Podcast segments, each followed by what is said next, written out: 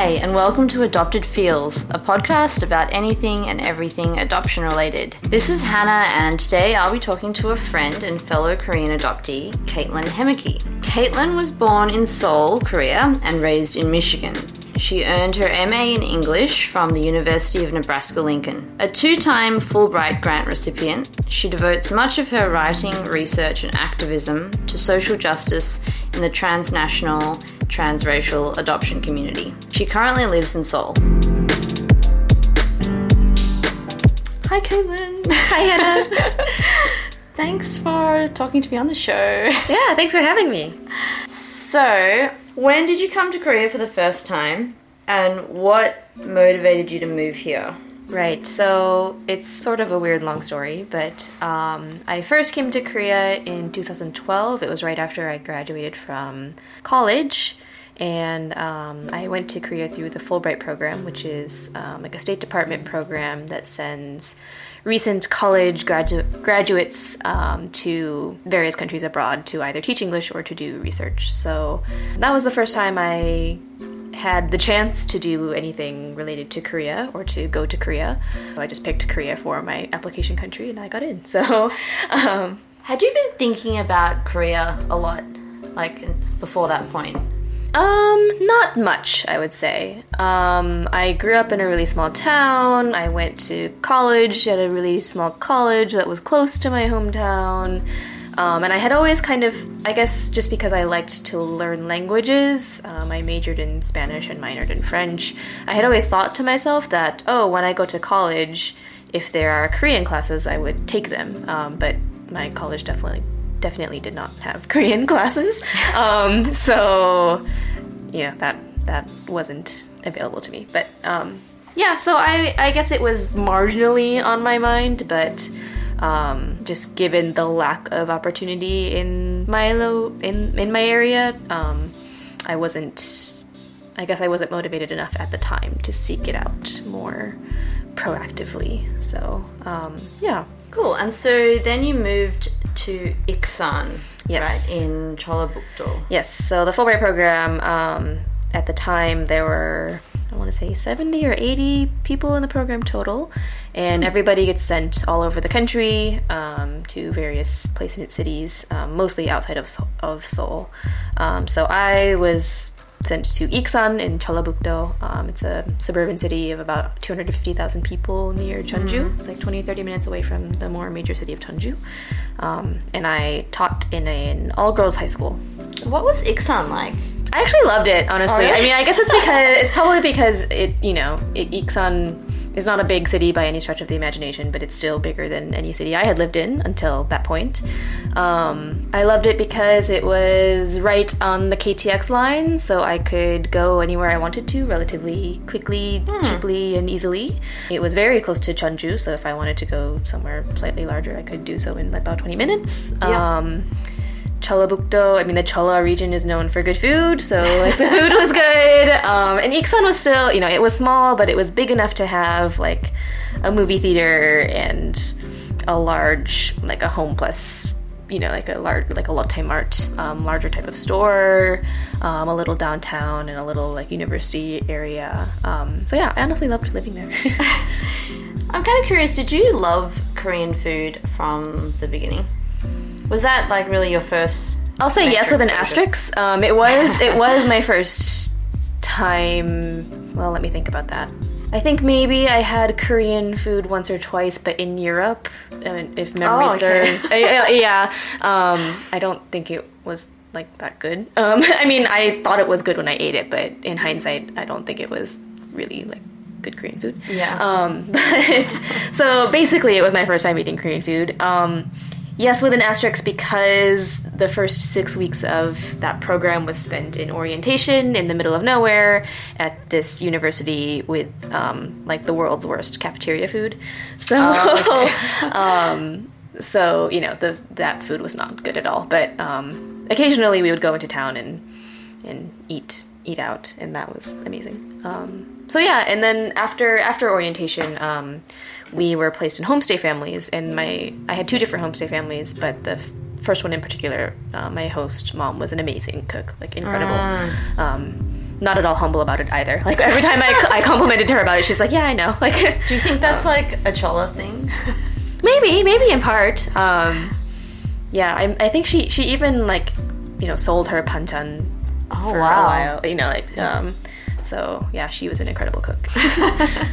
Okay, so you spent two years teaching at Iksan, and then you returned to the US for grad school, which was always your plan, right?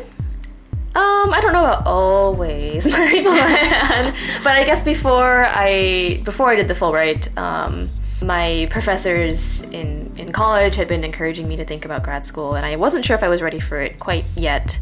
Um, and also, as an English major, I knew if I went to grad school, it would probably be to become a professor. So, you know, this Fulbright thing was a kind of kind of a way for me to get my feet wet in terms of teaching. Obviously, it's not the same as teaching in a university, but um, just to try it out um, and think a little more about the grad school stuff. So, yeah, I mean, it was it was on my mind, and it was a natural way to go back to the states. I would say, but And how was that transition like back to the US after living in Korea? Like, did you miss Korea? Um, I don't know. Was it like a reverse culture shock? totally, it totally was. um, so I went to grad school in Lincoln, Nebraska, at the University of Nebraska Lincoln.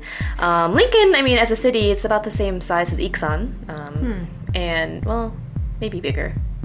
I can't remember, I guess, but um, you know, it's it's a smallish but still city city, and I naively thought that uh, you know, even though it was returning to life in the Midwest, um, I thought I could handle it because I grew up in the Midwest and I grew up in a place that was surely less diverse and much smaller than Lincoln. Mm, right. So I thought I would be fine, but honestly, it was horrible. Um, I mean, uh, and even even at that time, I probably wouldn't have admitted to you that it was horrible. But in hindsight, um, I can see just how unhappy I was and how hard it was to adjust to being surrounded by white people. Yeah. And um, you know, Lincoln is you know Lincoln does have some diversity, but not a huge Korean population. There weren't a lot of Korean like students in the school. Um, the biggest international student population was Chinese, so um, I would find myself like when I was walking on campus, I would see like a giant group of Asian students, and I would kind of like turn my ear and listen if maybe they'd be speaking Korean, but they, they never were.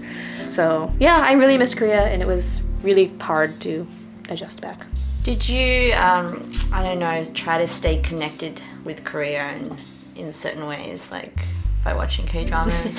yeah, I I mean I follow like K-pop and K-dramas much more in America than when I am in Korea, which seems silly, but um, no, I understand that. yeah, yeah, and so yeah, I would I watched dramas. I followed my favorite K-pop groups. Um, I was writing for Soompi, which is like a K-pop like a pop culture website. Um, that's when I started my Soompi gig writing. So That's then I- amazing, by the way. then I then I had to watch dramas for work. Like, Oh wow, that's, that's the best job. that was my excuse, at least, right? Um, and I mean, actually, astonishingly, Lincoln did have some little Asian supermarkets. So every now and then, I would cook myself like a giant pot of kimchi jjigae, and Oh, I would eat out of that Yeah. pot for like three days in a row or something. But um, yeah. As a little aside, like, what are your, let's say, I don't know, top three f- favorite dramas? My top three favorite dramas. I mean, okay, so to be fair, I haven't watched that many dramas, but do I have to rank them from one to three, or is it just top three in general? Just top three. Top three in general. Okay, that's easier. Um, let's see. I have to say Descendants of the Sun. Um, Wow, top three. I mean, it's it's sort of cliche because it was so popular and like you know, and yeah, I mean we've talked about this, but in my mind I can admit that it's kind of trash. But it was I just I had I just truly enjoyed watching that drama. Like and like enjoy is the best word I have for it. Like it was Was it paced quite well, like across like the 16 or 18 episodes as well? Because I find some of them, you know, like mm. run out of steam or kind of mm. get a little slow in the middle or. I think it was paced pretty. I mean, maybe too much stuff happened, right? So that, so when you look at it in the big picture, it's like, oh, this doesn't all really go together. But it keeps you entertained from episode to episode. Uh, okay, so Descendants of the Sun is Descendants of the Sun is one. Yeah. Um, w was one of my favorites. Oh. W is really great. Um, it's about um, like there's the real world and then there's like this uh, webtoon world and it's like people go back and forth between the two worlds. And i mean as a nerdy english major that one was really interesting in terms of how it plays with like narrative and how like interaction between you know like the artist the webtoon artist and the character and stuff like that. Um, so i loved that one. And uh, a third one maybe reply 1997 Ah, Reply 97. Yeah, Yes. that was good. yes oh you've seen it Yeah, I've seen that one. Yeah. I haven't seen W or Descendants of the Okay. Sun. Yeah. The Reply series, I mean, I've only watched 97 and the first bit of 88. Um, but that whole series is just so charming and so, like, um, I mean, I think for Koreans it's very nostalgic, right? But then for um, someone who didn't grow up in Korea, it's like a way to learn about what Korea was like in Yeah. that time period. So, um, Do you think it was also like that K-pop fandom that appealed to you? I mean, in part, I that you know, as a as a follower of K-pop, I enjoyed watching that that rivalry. Um, but I think the regional aspect is also just really cute. Like you know, it rotates between different Yeah, parts of Korea, so they have the saturi, and um, that's like fun. I actually think that the two leads in Reply 97 also have quite good chemistry. Yes, that's very true as well. Yes. Okay, so can you tell us a bit about your uh, research for grad school? Ah, sure. So um, my I was my degree is in English, English literature, I guess technically. Um, so my thesis, I decided to write about um, Korean adoptee memoirs. So at the time, you know, there weren't so many memoirs published, um, but I focused on Jane Jung Trenka's two books. So Fugitive Visions and um, The Language of Blood, and The Ghost of Sangju by Soo-jung Jo. So those are my three books. Um, and specifically, I was looking at how those authors talked about birth family search and trauma.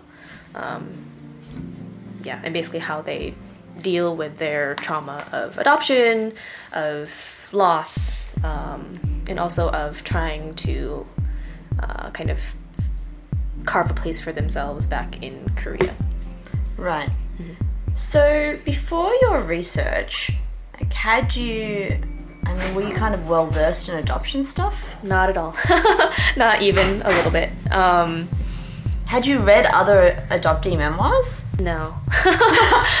no. So you completely like jumped in the deep end with three, I think three quite intense, yeah. deeply emotional memoirs. Yes, yes. And you know, I I didn't know what I was getting myself into when I applied to grad school and you know, had to pick had to at least pretend like I knew I was what I was talking about when I applied and said, "I want to study this." Um, and so I think I had read can't remember if it was Language of Blood or Fugitive Visions. I think I had read just one of Jane's books.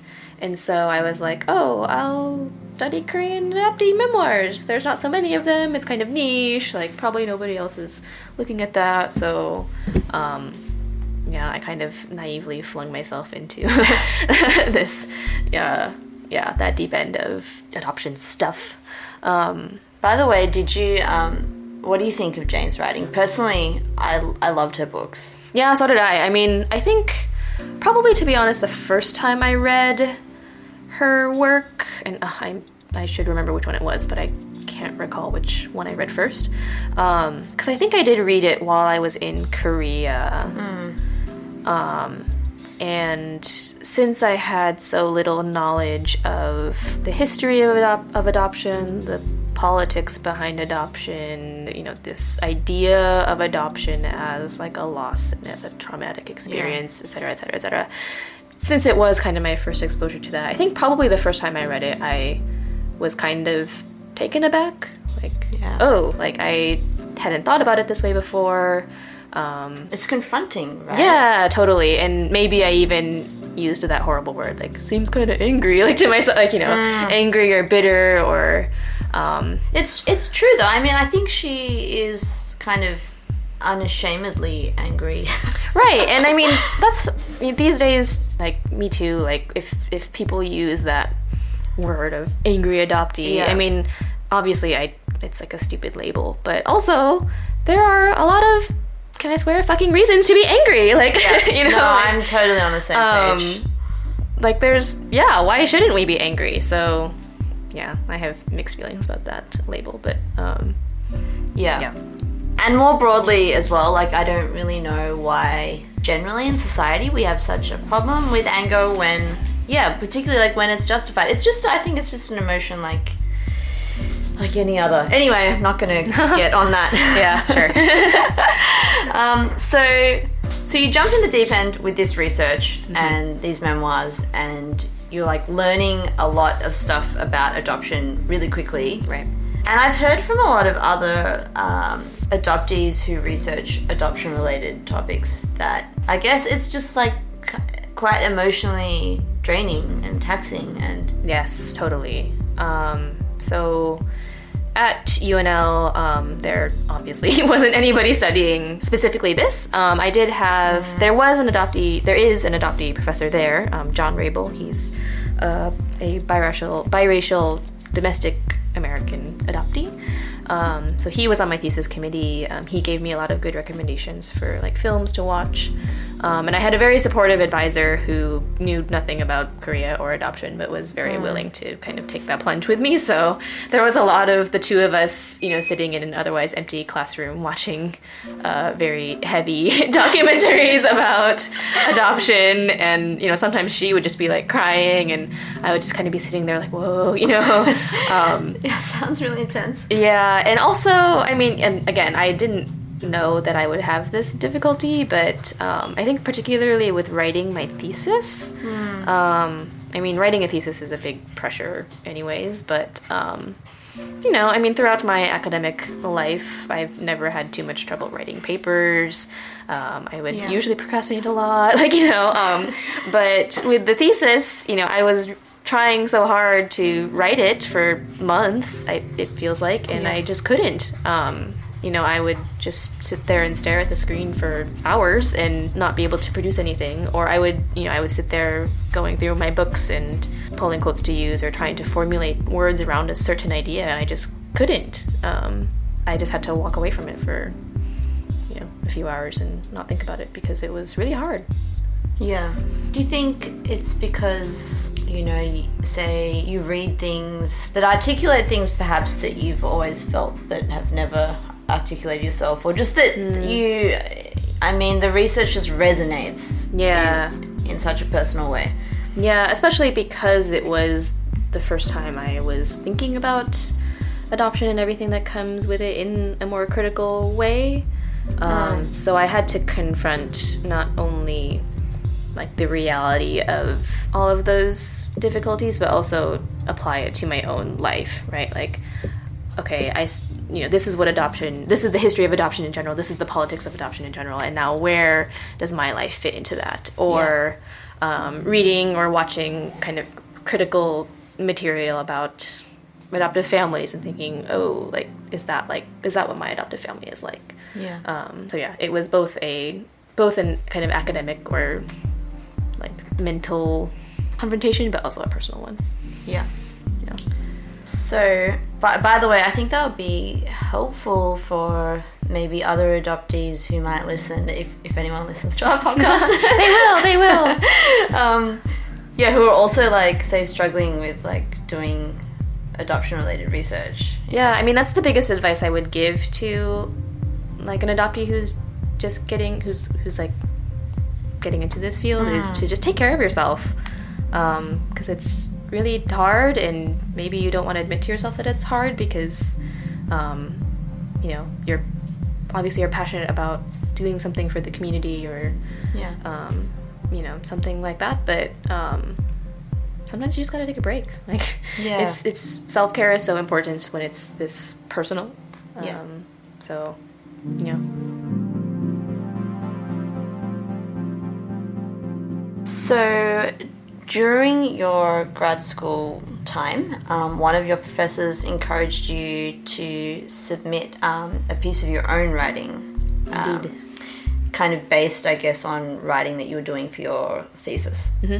Um, so you submitted a piece uh, to Brevity magazine for a special issue on race and racialization, and it was published and later selected um, for a short form creative writing anthology also. Yeah, and that totally just blows my mind. Um, uh, number one because this so this special issue of Brevity. Brevity, it's a it's a what do they call themselves? Like a concise a journal of concise literary nonfiction. Um, so they're known for their brevity, obviously. Um, but in particular, this special issue, it was um, like it was headed up by Roxane Gay, who is Oh wow! yeah, you know, who is Roxane Gay. so um, that was in. So uh, yeah, I just couldn't believe it when it got published there. Um, but then also when it got picked up for this anthology. Um, I mean, it makes sense that the editors of this anthology were looking at brevity as a source for stuff for the anthology. But um, still, uh, they yeah, it was crazy to me. I'm not surprised. Okay, so now um, you're going to read your piece for us. yes. All right. Uh, so this is my piece titled "What You Are." Um, oh, and I guess I should say, just for reference, um, I wrote it in this weird listy numbered format. Um, Which is very cool. by the way. it's, eh. um, but reading it out loud, I wouldn't read the numbers. Okay. I think so. Just Yeah, cool. FYI. All right, what you are. I found my Korean name in the junk drawer. It was printed in old typewriter font on a tiny pink bracelet, the kind that babies wear after they are born at the hospital. But my parents did not take me home from a hospital. They took me home from an airport after a Michigan court told them that they could. Things you cannot find in a junk drawer a whole culture, an entire language, a face that looks like yours. Any time I refused to finish my food, my dad would say, If you were still in Korea, all you would have to eat is a little bowl of white rice like this. He would curl his work worn hand into a tiny ball, and I, horrified, would struggle to clear the tater tot casserole from my plate. For the local community production of The King and I, all of the girls in the ensemble, most of them the fair daughters of the good Dutch farmers who inhabit West Michigan, had to dye their blonde hair black. It turned out grayish green. Use black eyeliner to draw thick, slanted cat eyes around their blue eyes, and paint their white faces a brackish orange. I asked the director if I had to do that. Well, no. You already have authentic beauty, he stammered. That year, I was voted onto the senior prom court. The prom theme was Escape to the Orient. When I moved to Korea, taxi drivers and store clerks and ajumas asking for directions did not understand why I could not muster any responses to the questions they fired off in rapid, lilting Korean. Aren't you Korean? they barked, scowling at my Korean face. One of the first things my ex boyfriend told his siblings about me she's Korean, but adopted, so basically white. Things I learned in Korea. How to pat sunscreen and foundation into my skin to keep it as pale as possible, how to use chopsticks to wrap a crisp, fragile sheet of dried seaweed around a clump of white rice without breaking it, how to bow to the appropriate degree, how to say please and thank you in an accent passable enough that cashiers and bus drivers didn't notice that I wasn't actually fluent in Korean. You are so Korean, my American friends said. Things I could not learn in Korea how to convince my high school students beyond doubt that they were beautiful even without double eyelids or sharp jawlines or legs as thin as toothpicks. How to drink clear, biting soju without feeling sick. How to explain, with perfect Korean grammar and vocabulary, that I was adopted, that I did not know my Korean family, that I had not searched for them yet. Strangers still asked, Aren't you Korean? When I went home for Thanksgiving, my relatives argued about politics. Isn't it so scary that Michigan has one of the largest Muslim populations in America? They said.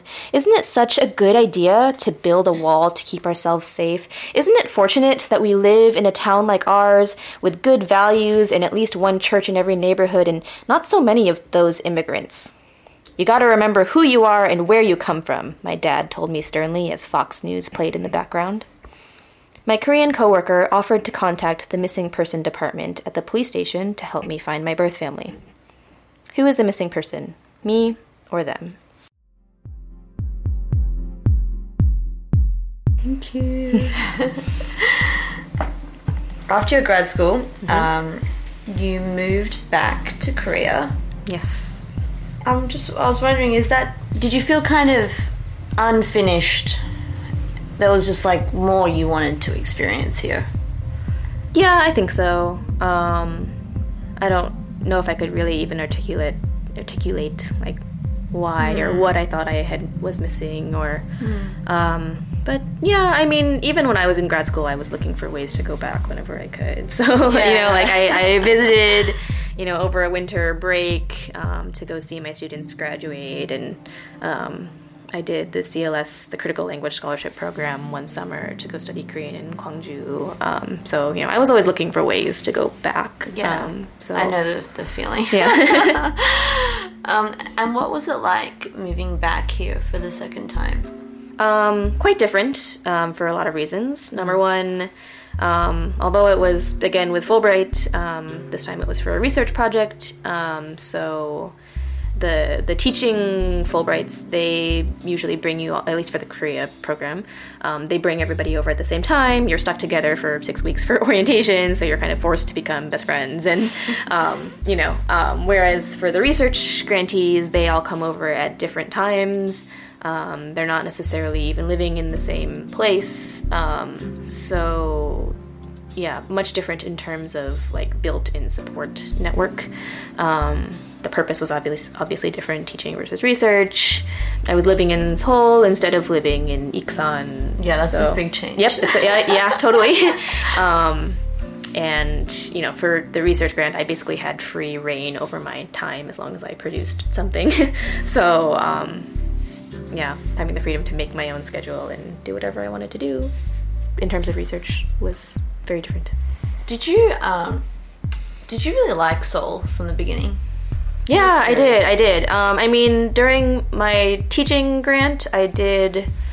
Let's see. Yes, both years I would. I spent like a month of my winter vacation subletting in Seoul. All right. So I had had a taste of living in Seoul, um, and had become more familiar with it. Um, Seoul's a great city. It's a great place to live. Public transportation is amazing. You can get anywhere you want to go. There's so much to see and do and eat. Yeah. Um, so yeah.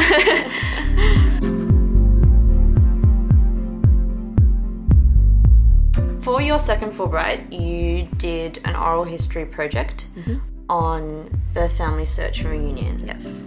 And so you interviewed um, 30 Korean adoptees Yep. um, in that 10 month period.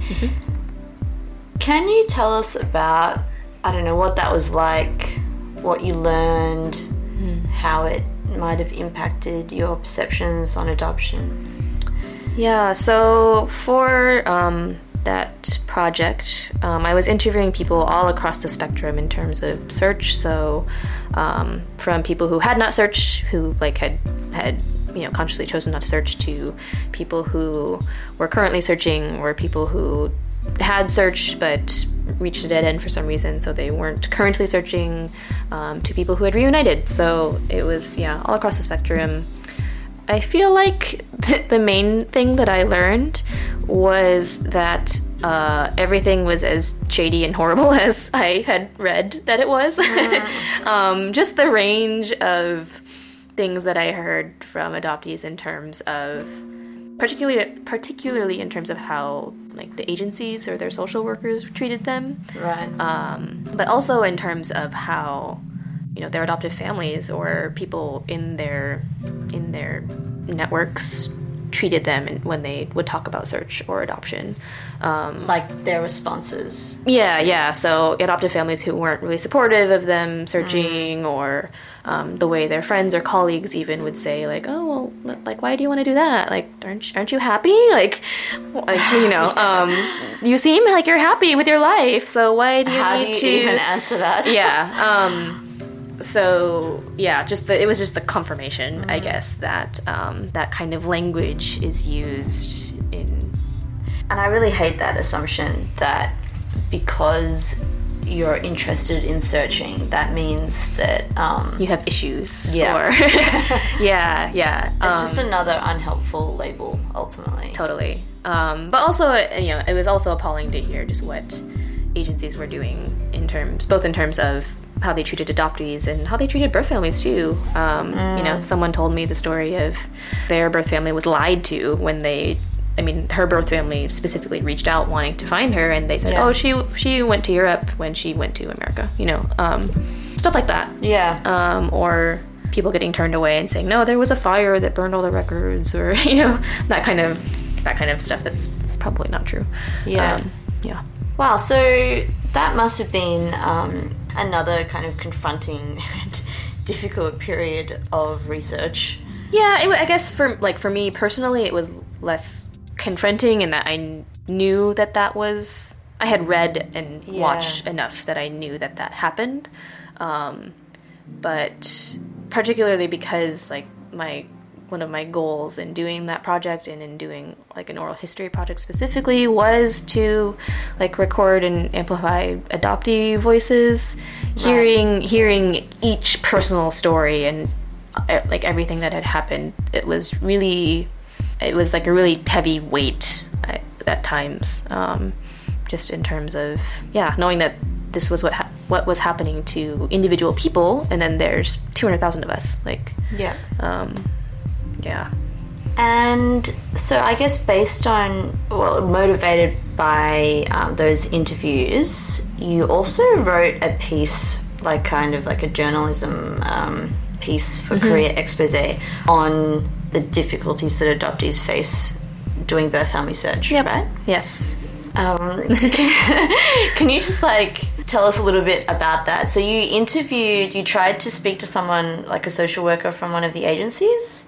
Ah, yes. Okay, so for a Korea Expose, there were a couple of pieces. Um, one was more, I guess, about like how reunion is not a magical Hollywood happy ending. That you know stuff happens after that initial Yeah. reunion. Um, one was about like a portrait piece about adoptees living in Korea, and the third one was about like specifically agency problems in birth search or birth family search. Um, so yeah, I contacted Holt and Eastern looking for interviews. Holt never responded, or maybe they, I guess I can't remember, but um, at some point the emails hit a dead end and they stopped responding. Right. Um, for Eastern, I actually did go there and speak with a social worker who. Um, it, it, it felt a little dirty for me, but I've, I've I, in order to get her to talk, I felt like I needed to kind of play like the nice adoptee, quote unquote, right? yeah. so I mean, and she, you know, she was like an older, like a middle aged um, lady who very quickly ate that up and was like, "Oh, look at you, pretty little adoptee who came back to Korea, and oh, you speak Korean, and oh, so nice." Like you know, Yeah. um, where, whereas secretly I was like, ha ha ha ha, you know, um, I like she brought me into the records room where they have just like filing cabinets upon filing cabinets full of records. And she you know it's like behind this locked steel door with a keypad. And she brought me in there and just like pulled one open and was like oh yeah like here's where all our files are. It goes all the way back to the beginning of eastern. Um, and i i've truly never had this like kind of crazy thought in my head of like what if i just grabbed one and ran? Like what if i just pulled a stack of those files out and ran out the door? Like i was truly tempted to do it. Um, and yeah i don't know. It just yeah that just triggered something kind of crazy in me. But um yeah it you know talking talking to her she was very much like oh you know adoptees they come in here and they just don't understand korean culture so they get mad at us when when they when we tell them we don't have any information but you know there's nothing we can do and they just they just don't understand that it's hard for korean families and blah, you know Right. um, that was her overall kind of tone. Um, yeah.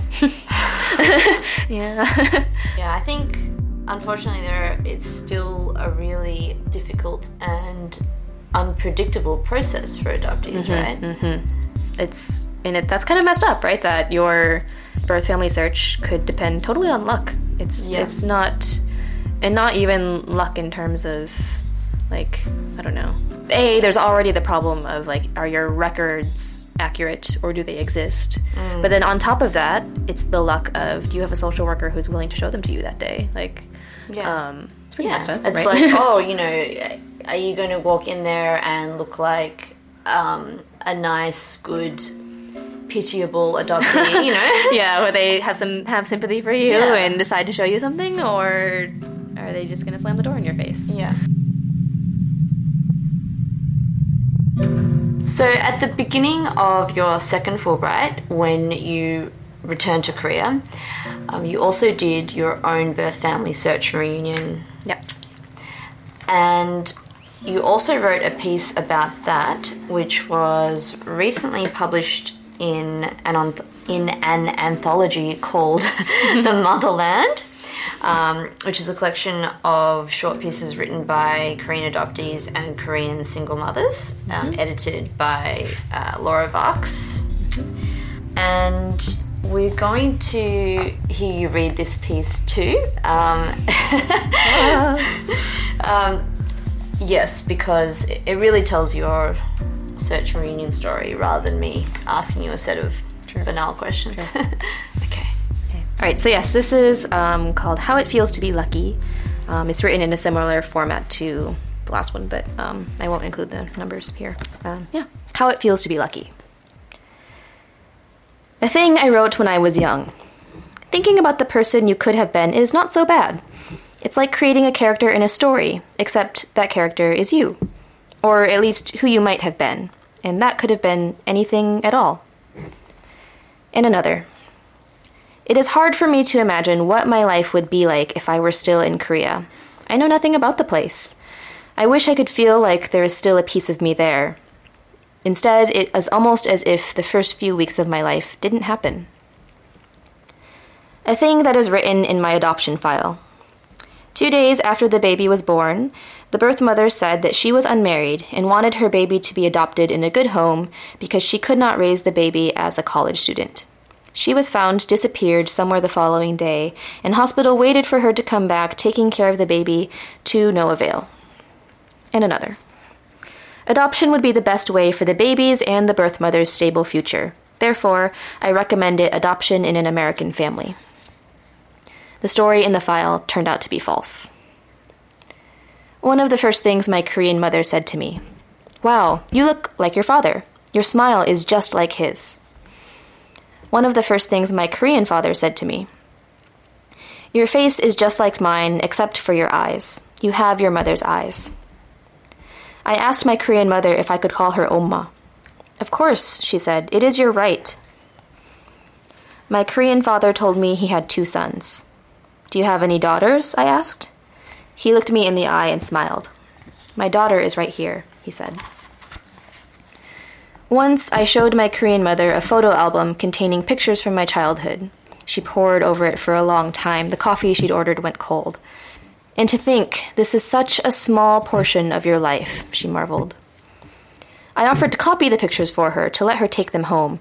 Oh, no, she said slowly, her eyes never leaving the album pages.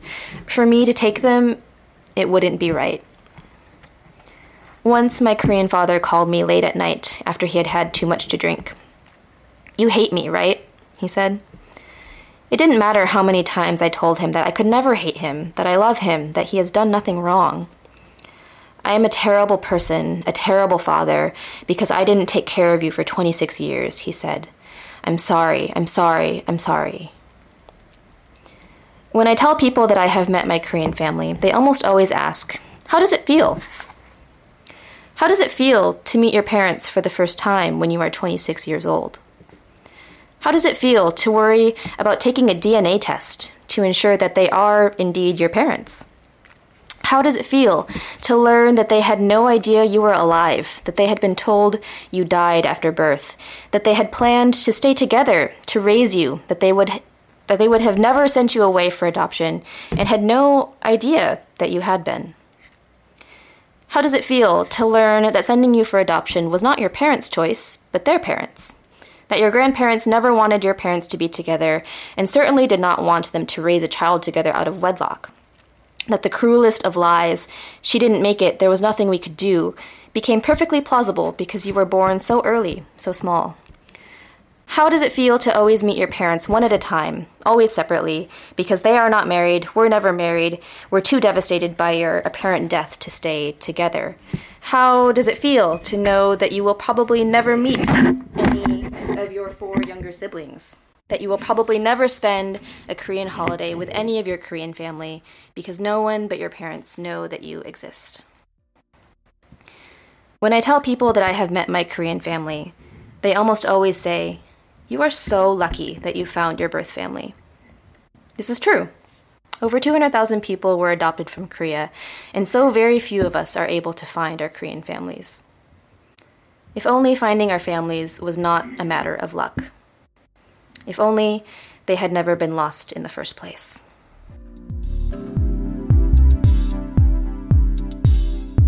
Thank you for reading that piece. It's super powerful. I love both of your pieces. Well, thanks so much. um, so I guess from the piece, um, I get the impression that you have a fairly strong connection with both of your birth parents um, individually. Is that the case, or? Um, I guess define strong connection. I don't know. Yeah. Um, when I when I first met them, um, I feel like I was able to meet them more often. Um, particularly my Korean mom. Um, at that time, she was living in Seoul, not that far away from where I lived. She was a like a part-time art professor, um, like a I don't know if you would say it's adjunct or whatever, but she taught part time basically at a university. Um, so she had a fair amount of free time. Um, so yeah, I saw her really often in the beginning, like once a month or maybe even like sometimes once a week. Um, but um, recently she moved to Gyeonggi-do, so it's further away. So since then I haven't seen her as much. Maybe still around like I don't know once every two months ish. Um, whereas my birth father, he um, he works in the government and is extremely busy and uh, has no time. So I don't see him that often. Um, I saw him, I you know, I think I did see him more often in the beginning, but uh, recently it's you know maybe a couple times a year. Because yeah, he's just so busy. Um, and even when we meet, he's like he gets like five phone calls. Um, but um, yeah, I mean, I think, but I do. I guess I would say that, you know, when I met them, I felt like we got along well. I felt like, you know, I could see the ways that we were similar. Um, they're they're people that I just like like anyway. In terms, Yeah, you know, that's nice. aside from them being related to me. Um, um, so yeah, I mean, I, I enjoy spending time with them. And Um, this is a really cliched question, but okay. do you see? So you see similarities physically and yeah, otherwise. yeah. I mean, they're they're totally right in that. Um, I mostly look like my dad, but then like my eyes or like you know that area around my eyes is more like my mom. Um, personality wise, I think I'm more like my mom. We like similar types of things. Um, and then maybe kind of intellectually, I guess I'm like my dad. Um, My my like my Korean mom likes to joke like, "Oh, you're good at studying because you're like your dad," you know, whatever. um, but uh, yeah, Just wondering, like, could you see the physical resemblance between you and your parents immediately? Hmm. I think when I first met my, because I met my Korean mom first, and I just remember, I remember like the moment she walked in the room, you know, like she, I just wanted to like keep looking at her. Yeah. um, but you know, she she like ran up and hugged me, and I couldn't really even get a look at her face for a, few- a few minutes. Um, but I remember this feeling of like, oh, I kept trying to look at her face, but she was kind of avoiding eye contact with me. Like, um, I think it was hard for me to see that first meeting like in person but you know we like took a couple of pictures and when i would look at the pictures later i'd be like oh Yeah. yeah. you know oh yeah we look alike or i would show the pictures to some like friends they'd be like like you know that's totally your mom like you know Yeah. um, but do people see what they want to see? I don't know. Um, but then also on the other hand, she sent me like her baby picture, and like her baby picture and my baby picture look very look very Oh, similar. wow. Yeah, yeah. But then with my dad, like I remember, you know, I walked into that room and we just like stared at each other like whoa, because our our facial expressions are very similar. Um, Wow. our like our like bottom teeth are crooked in the same way you know um and when we were like having dinner, and every now and then we would just stare at each other and then bust out laughing because we had the same expressions. wow, you could recognize your own expressions. Yeah, yeah, yeah. it, it was it was really weird. It was it, that's that's another one of those things that I feel like you can't describe to somebody because most people don't have to think about like meeting someone they're similar to or related to for the Yeah. first time when you're like an adult. um, but yeah, that was one of those kind of weird, freaky. Whoa, we really look alike. That must have been so crazy for them to discover that their daughter had been alive this whole time Yeah, yeah, and, I she was sent away. Yeah. When I first met my Korean mom, her her unni, her older sister, came with her, and she was kind of a funny, like blunt kind of person. and she was like, "Your mom, when she got that phone call, she cried and cried and cried." I'm like, "Well, yeah, like who wouldn't, right?" Um, I'm, so I'm sure I still can't fathom what kind of shock it must have been to them. Yeah. Um, and how even like every time we hang out, that they probably have to think about that. Um, And it sounds like um, from your piece that even though they thought, you know, they didn't even know that you were you had lived, right. they still feel a significant guilt that you were adopted. Yeah, yeah, I think so. Um, you know, my dad, he when I first met him, you know, and I was telling him like, "Oh, I'm doing this research," and sometimes I would try to tell him about what I was up to, and sometimes he would say things like, "Don't you think it's time you like move on to something else?" or like, "Oh, are your only friends adoptees?" Like, you know, like he was kind of like he was kind of worried that adoption was my life. Right. Um, but and so that kind of made me feel bad like oh but no like that's not that's not all my life is but i'm just telling you what i'm up to. But you know he'd be like don't you think you should do something else? Or but then on the other hand i'd get those phone calls where he would was just apologizing. Um so maybe that's you know maybe that's his own guilt that he can't deal with. And then for my mom sh- my my my korean mom is the one who she helps me a lot with like logistical things that are hard to do when you're not fluent in Korean. Like, you know, she's nice. she's helped me find apartments or move or you know things like that. Yeah. Um, and I'm always apo- I'm always like apologizing to her, like I'm sorry that you have to come all the way out here and go with me to this random office to get a random certificate that I need for whatever. Um, and she And your Korean's really good. Is this before Well- your Korean got really good, or mm, you know, my Korean's not good enough for government, Yeah, type whatever. yeah, right. Um, and I remember there was just one time where she she mentioned something like, "No, no, like I'm the one who's sorry that you have to do this." Can I ask you if you still struggle with not being able to meet um, your siblings, half siblings, Yeah. and and other relatives? Like how you deal with that internally? Yeah, I would. I mean, I would definitely definitely like to meet my half siblings. I think I've kind of accepted it probably won't happen, and I guess you know. So yeah, I'm like the family secret, right, on both sides. Um, but just with the whole situation, like I understand that's their choice. Like they, it's not up to me to tell them to reveal this quite shocking thing to their entire families. Um, I, can, I can I can respect that. Um, yeah, while I would obviously like to meet them, I can accept that they aren't ready for it and maybe will never be ready for it. Yeah. Yeah. Okay, and one last question on search and reunion. Um, so I was wondering, was your Korean already at a pretty good level when you reunited? And do you think that, like now that your language competence, I would assume it enables a better relationship with your birth parents? Yeah, so when I reunited, I was, I guess, in what I like to call intermediate purgatory. I was at like a quote unquote intermediate level of Korean for a really long time. Um, so that was kind of where I was then. Um, so, like, you know, passable enough to have a basic conversation, not great for anything of much depth or substance. Right. Um, you know, but it was good enough to, you know, have dinner with them or whatever. Um, and I mean, and that's a lot better than a, a lot of probably most adoptees. yeah, I got. I mean, so like when I when I first went to go meet my Korean mom, um, I still asked for like a translator. Um, Yeah. To to go along. And I guess it was sort of unfortunate because at at the agency, the social worker just did the translation herself, um, and my Korean was. My, at least my comprehension was good enough to understand that there were things she was cutting out when like my my Korean mom or my aunt would say something and the social worker would translate it and I'd be like, mm, I don't think that's what they said, you know, or that's that's missing some of what they said. Um, even if my Korean wasn't good enough to like respond back to that stuff, I could I could hear better than I could speak. Um, Right.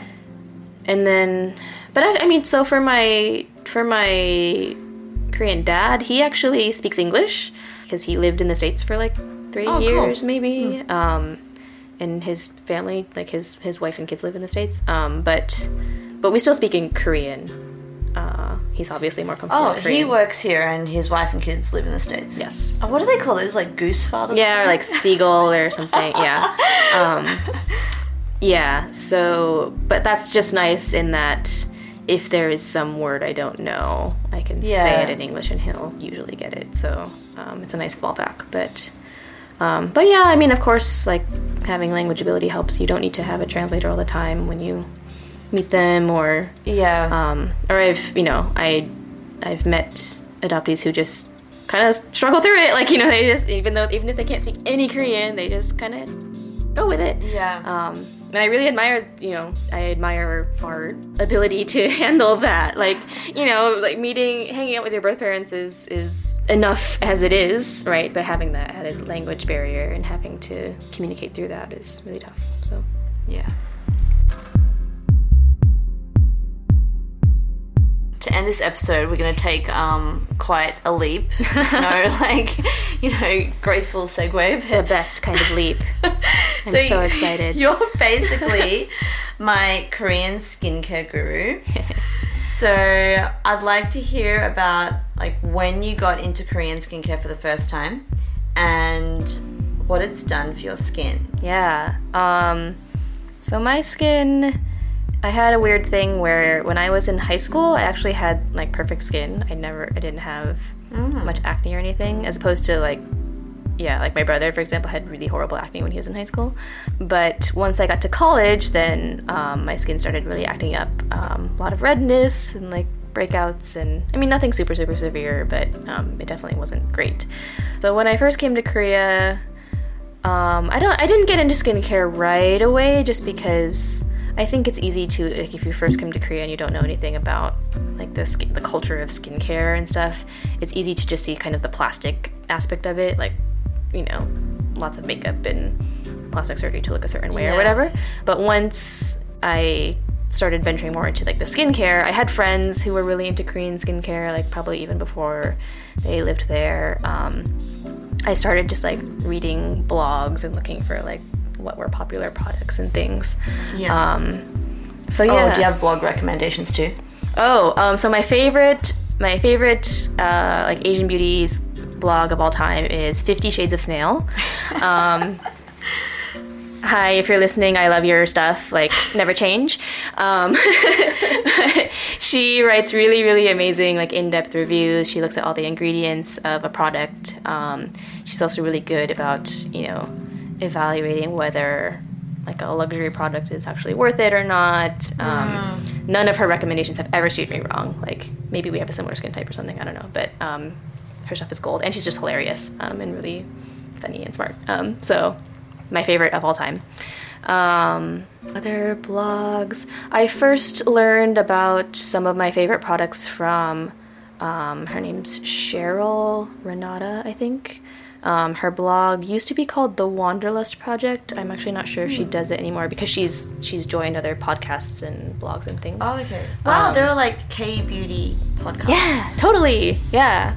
I didn't know that. um, yeah, yeah. I don't. I haven't listened to the podcast, but I just follow these people on like Instagram and whatever to see what they're posting about. Um, so yeah, she. I got a lot of recommendations from her. Her stuff is really good. So Um, do you think like Korean skincare products are actually like just categorically better than Western ones, or do you mm. think they're just like better value, or they just use more like mm. weird ingredients?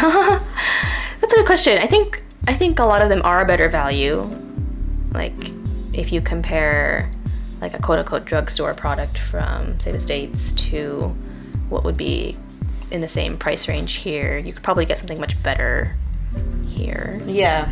I don't know. I don't know enough about like the nitty gritty of the beauty industry to know if like Korea has different regulations on the types of ingredients they can use or like if it's just better because the competition here is so much more fierce and they have to be innovative all the uh. time or they have to you know their marketing game has to be on point all the time. I don't you know, i'm not sure but i just love it.